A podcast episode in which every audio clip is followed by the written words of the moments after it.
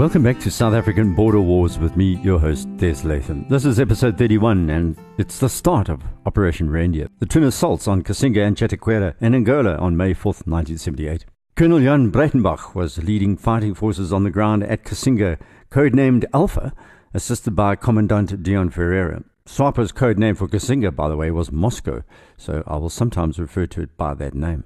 17 medium transport helicopters were going to be used to airlift the paratroopers out of Kasinga after they were airdropped in. And you know by now this would be the first major airborne attack carried out by the SADF anyway. On May 2nd, the South African government of John Vorster finally gave the go ahead for Operation Reindeer two days before the SADF would launch its invasion. The date was calculated to follow a United Nations Security Council debate on Southwest Africa. According to government officials later, this was to avoid making things difficult for the big five Western nations who had been tacitly supporting Pretoria at the UN. The other target was Chetiquera, as I mentioned, which was 30 kilometers from the cut line. Major Frank Bestbier was commanding the ground forces there. The plan was for the combat group called Juliet to strike the base from the north. The mechanized force would later turn into 61 Mech, one of the SADF's most feared battle groups of the border war. So Juliet would cross the border on the mid morning of May 4th and then head east of a secondary target called Dombondola. They would then form up north of Chetiquera and attack from the north. But as we're going to hear, the SADF planners underestimated two things. One was the time it would take to overcome Kasinga defenses, and the second was the Angolan bush, which was going to cause Battle Group Juliet some difficulty. On the other side, SWAPO's armed wing plan had established large bases in Angola in a chain of supply routes and a network of Soviet and Cuban support logistics. Kasinga was the prime military camp and SWAPO's headquarters in Angola, and it was what we would call a classic military base run along conventional lines with a known hierarchy of personnel, including SWAPO's regional commander, Dimo Hamaambo. Under him were a list of officers, NCOs, political commissars, and cadres. By January 1978, there were smaller camps scattered along the inside of the Angolan border, around 20 kilometers or more from the cut line. These were FAPLA and Cuban bases interspersed among the SWAPO bases, which was an attempt at disguising them and to lend protection in the case of an attack. You'll hear how one of these at Techamutete, 16 kilometers south of Kasinga, was going to mobilize and fight the South Africans. At the same time, the ANC's armed wing Umkhonto Sizwe was also in southern Angola by now, but they were ordered to stay out of any combat by both the MPLA and their own commanders. Later, some would spread disinformation that they committed heroic acts during the border war. By 1978, many were located in MK bases around southern Angola, but all of these cadres ultimately failed to infiltrate South Africa. In fact, there were three mutinies by dissatisfied MK members in Angola, two of which were violently suppressed by the Angolan authorities, and in the end, MK's security department and FAPLA's presidential guard killed more members of MK in Angola than the SADF did. When Namibian independence was granted in 1989, the Angolans immediately threw MK out and they ended up in Uganda. Thus, the long term tension between South Africa's ruling party, the ANC, and the MPLA in Angola. But back to Reindeer. By the first quarter of 1978, SWAPO was gearing up for a major incursion as there were signs that the United Nations election process in Southwest Africa could take place soon. Pretoria, on the other hand, wanted to weaken SWAPO on the eve of these presumed elections. A number of things took place just before the attack. One was the smokescreen exercise outside Kimberley called Quicksilver, you've heard about, but the other was far more serious for the South Africans. They had no idea that one of their top naval officers, called Dieter Gerhardt, based at the SA Defense Communications Center at Silvermine in the Cape, was feeding the Russians information. He was a spy. This included some details about an imminent invasion planned by the SADF. The Soviets duly passed this information on to SWAPO, which then sent around a thousand extra cadres into Kasinga. Some were housed in the tent camp you heard about last episode, just before the SADF drop. Chetiquera, to the south of Kasinga and just over the border, was a far simpler mission, at least on paper. As you'll hear, the mechanized force Juliet had issues negotiating the sand and thick Angolan bush, compounded by one of the battle groups led by General Viljoen losing their way. At Kasinga, Colonel Breytenbach was taking an even bigger chance by ignoring the infantry handbook that stipulates that an attacking force should be two and a half times the size of a defending force inside a fortified position. During the training, Breytenbach had realized that extraction was the biggest issue. it would need two waves of helicopters to bring the 450 men to safety. General Viljoen had ordered that all used parachutes must be brought back from the Kasinga airdrop, which was another big problem. Parachutes and their recovery bags are heavy, and 450 of them would need half a dozen choppers alone. This was one of the reasons to create the helicopter administration area to the east of Kasinga. Then, because of all these additional orders, Breytenbach had to reduce the number of paratroopers to 343. The SA Air Force would have to make up the difference in manpower using firepower, and they beefed up the initial bombing run set for 0800 hours on the morning of the 4th. Meanwhile, the paratroopers of 2 and 3 battalions were waiting at a farm outside Bloemfontein, and at this point some had begun to guess why they were there. Initially, May the 1st had been earmarked as D Day because that's the traditional communist holiday, Workers' Day. The SADF planners believed that SWAPO would hold a big military parade at Kasinga to honor the day, and indeed, this was what was planned. By now, 450 of the paratroopers were at the Brug camp, and somehow Breytenbach needed to thin out the numbers without alerting them about possible action in Angola. Remember, by now these men, who were all civilian force paratroopers, had become sick and tired of all the training and moving around and nothing happening. When he announced that he needed volunteers to return home, a large number decided they had enough and wanted to go back to Civvy Street. They still had no idea about the airdrop planned for them. About 100 were cheerfully sent on their way. Then the camp was sealed off and no traffic was allowed in or out. MPs were posted at the entry and exit routes, and from now on, the men were quarantined until D Day. They were still in the dark about the attack, being told merely they were part of Exercise Quicksilver. It was at that point that Breytenbach called them together on the parade ground. Because so many had left to go home, he had to supplement the total by including a platoon of national servicemen from one parachute battalion. Members of that battalion provided the mortar group, which the combined 2 and 3 parachute battalions lacked. Colonel Breytenbach switched off the public address system to stop anyone from recording his message. Then they lined up, and in his dry and direct style, he told the somewhat shocked paratroopers what lay in store. He said by remaining behind, they had actually volunteered for a combat drop into Angola. There was a moment of absolute silence before the paratroopers burst into raucous cheering. Moments later, a low level flypast of C 130s and C 160 aircraft took place. These were the planes from which they jump into Angola.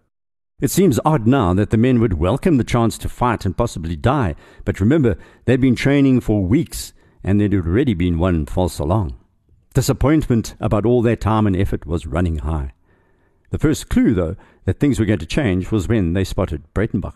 The second was the construction of a large scale model of Kasinga inside the farm shed. Every building in Kasinga was recreated, along with bunkers, trenches, administration buildings, trees, bushes, and that river a kilometre west of the town called Kulonga. It was a tributary of the Kunene and was running fairly swiftly and was going to cause the men a great deal of trouble. The entire command structure met in the shed, and each company commander sat along the table edge, representing the points on the compass where the men would land. We heard last podcast how Captain Johann Blaauw would land his one parachute battalion servicemen at the northern end to subdue the area, and then link up with Captain Pete Botha to form the northern line of stopper troops. Captains Gerry Steyn and Hugo Murray sat together on the western side, where their companies A and B would form the main assault group that would sweep the camp west to east. Commandant Monty Brett sat on the east side, where his stopper groups would cut off SWAPO seeking to escape. Captain Tommy Lamprecht sat on the southern side along with Lieutenant Pierre Hoch, the anti-tank platoon commander, who mined the road to stop the Cuban armor based at Techamutete from getting to the town.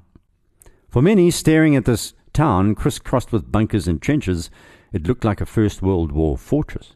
Three sides were protected by these extensive defences, while on the fourth, the western side, there was that wide, fast-flowing Kulonga River. Breytenbach then outlined the operational orders, which comprised of six main aims. First, maximum losses must be inflicted on the enemy, but their leaders were to be captured and brought out if possible. No one surrendering nor prisoners of war were to be shot in cold blood. Second, documents and useful mobile weapons were to be located and removed. Third, the base itself must be destroyed if possible. Fourth, skirmishes with Cuban and Angolan army or FAPLA forces were to be avoided if possible. Fifth, Photographs were to be taken after the attack to counter enemy allegations that this camp was anything but a military site. And sixth, women and children were to be spared in the ensuing battle.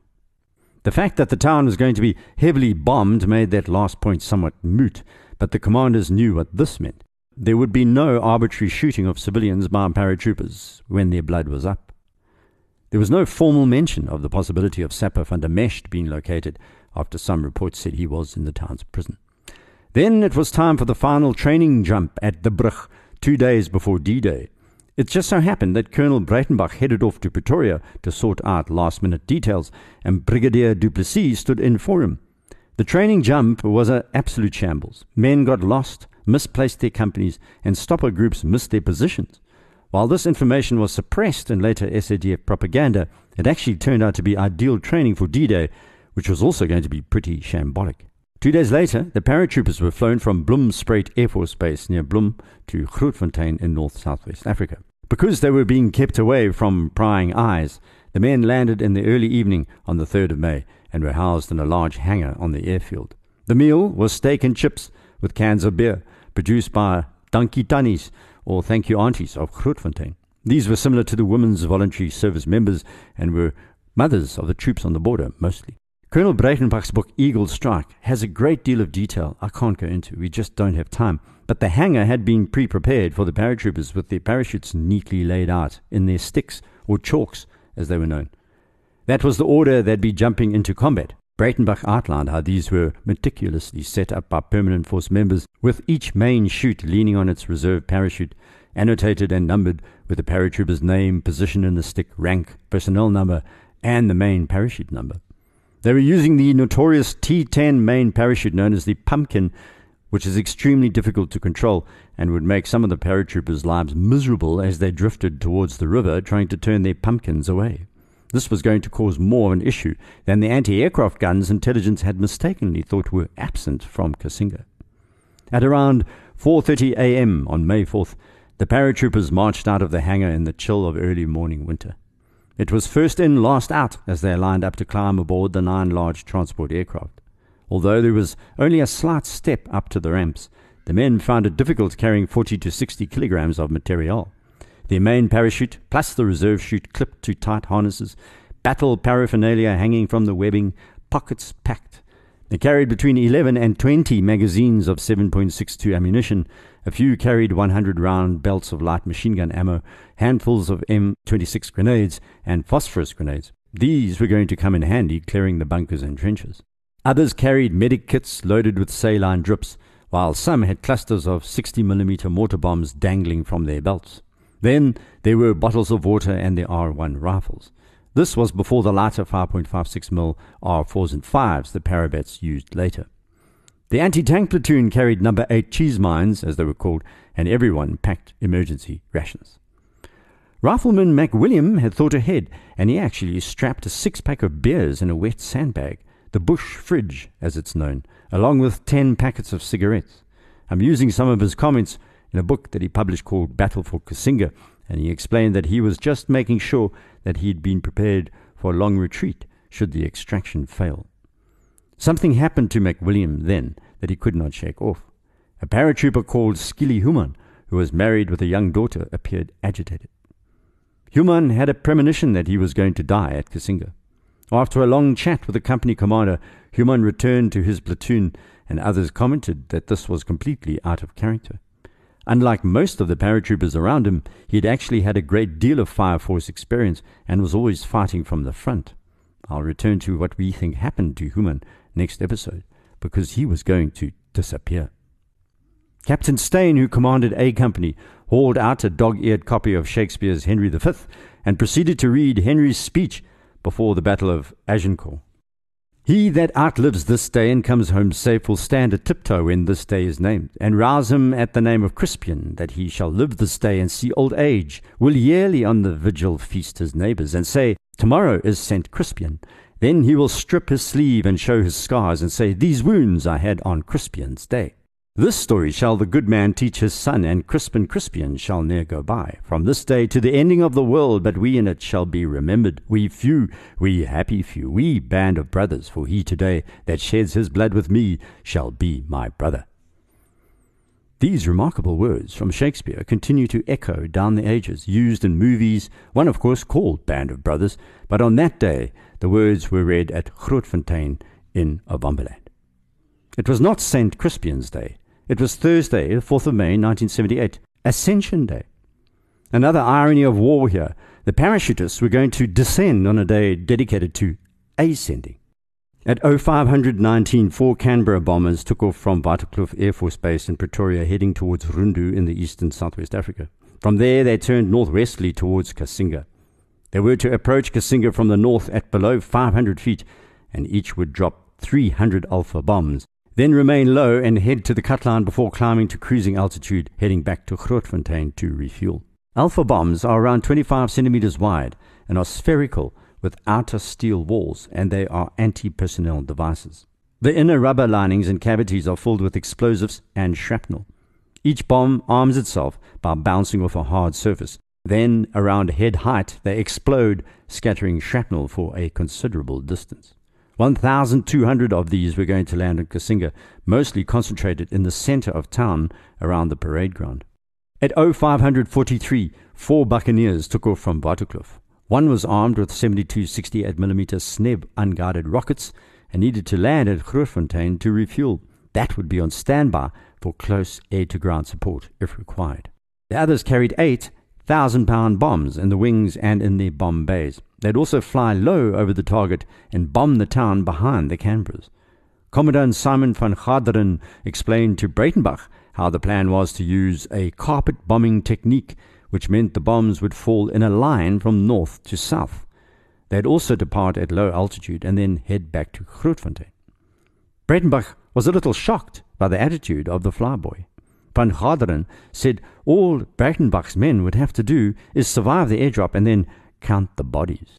To kill enemy soldiers in the heat of battle is acceptable, but to gloat over mutilated carcasses afterwards was the most sickening prospect I was not going to force on my troops. Breytenbach wrote later. That counting would be up to the intelligence staff. A DC 4 carrying what was known as an airborne brush station would intercept enemy radio traffic, and Spanish speaking Chileans had been specially recruited to listen out for Cuban pilots. That would be the SADF's early warning system should the MiG 19s and 21s scramble. A much smaller aircraft, a single engine Cessna, would take off from Ondangwa with Commandant Archie Moore on board which would circle overhead Kasinga to assist with the regrouping of the Parabats, the phase two of the mission. So, at 0600, the paratrooper task force left Grootfontein for Kasinga. Four Hercules C 130s and five Transall C 160s flew extremely low to avoid enemy radar. Then two C 130s carrying the reserve force, which was to fly along the cut line as the battle commenced, swung away. They'd be in the air during the attack on Kasinga and respond to requests for reinforcements should any request arrive. Things were on the move, including one of the ANC's Umkhonto we commanders, Captain Joseph Corbo, who had been based in Kasinga for some time before the attack. His views about what would happen next are crucial. Captain Corbo was posted to Kasinga by MK to take charge of logistic support in the field and was working closely with SWAPO in the town. He was to stock up the main base at Kasinga and then move the logistics forward to the operational bases closer to the south near the cut line. He controlled the movement of goods hundreds of kilometers from railheads using vehicles and carriers on foot to make it to the forward supply dumps. And as I said, he was working closely with both SWAPO and the Angolans. From there, Corbo sent food, ammunition, and other goods via cattle and game trails into northern Ovamboland, where they'd be hidden in arms caches. It was SWAPO's Ho Chi Minh Trail. The increased deployment of ANC MK fighters embedded with SWAPO and even FAPLA at times was not disputed, and it was this deployment that would lead to the mutinies I mentioned. The cadres regarded it as a waste of their human resources as they wanted to fight the South Africans directly.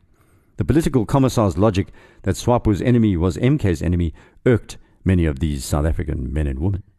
I've spoken to some MK veterans who were based in Angola, and they are rather cynical about what was going on.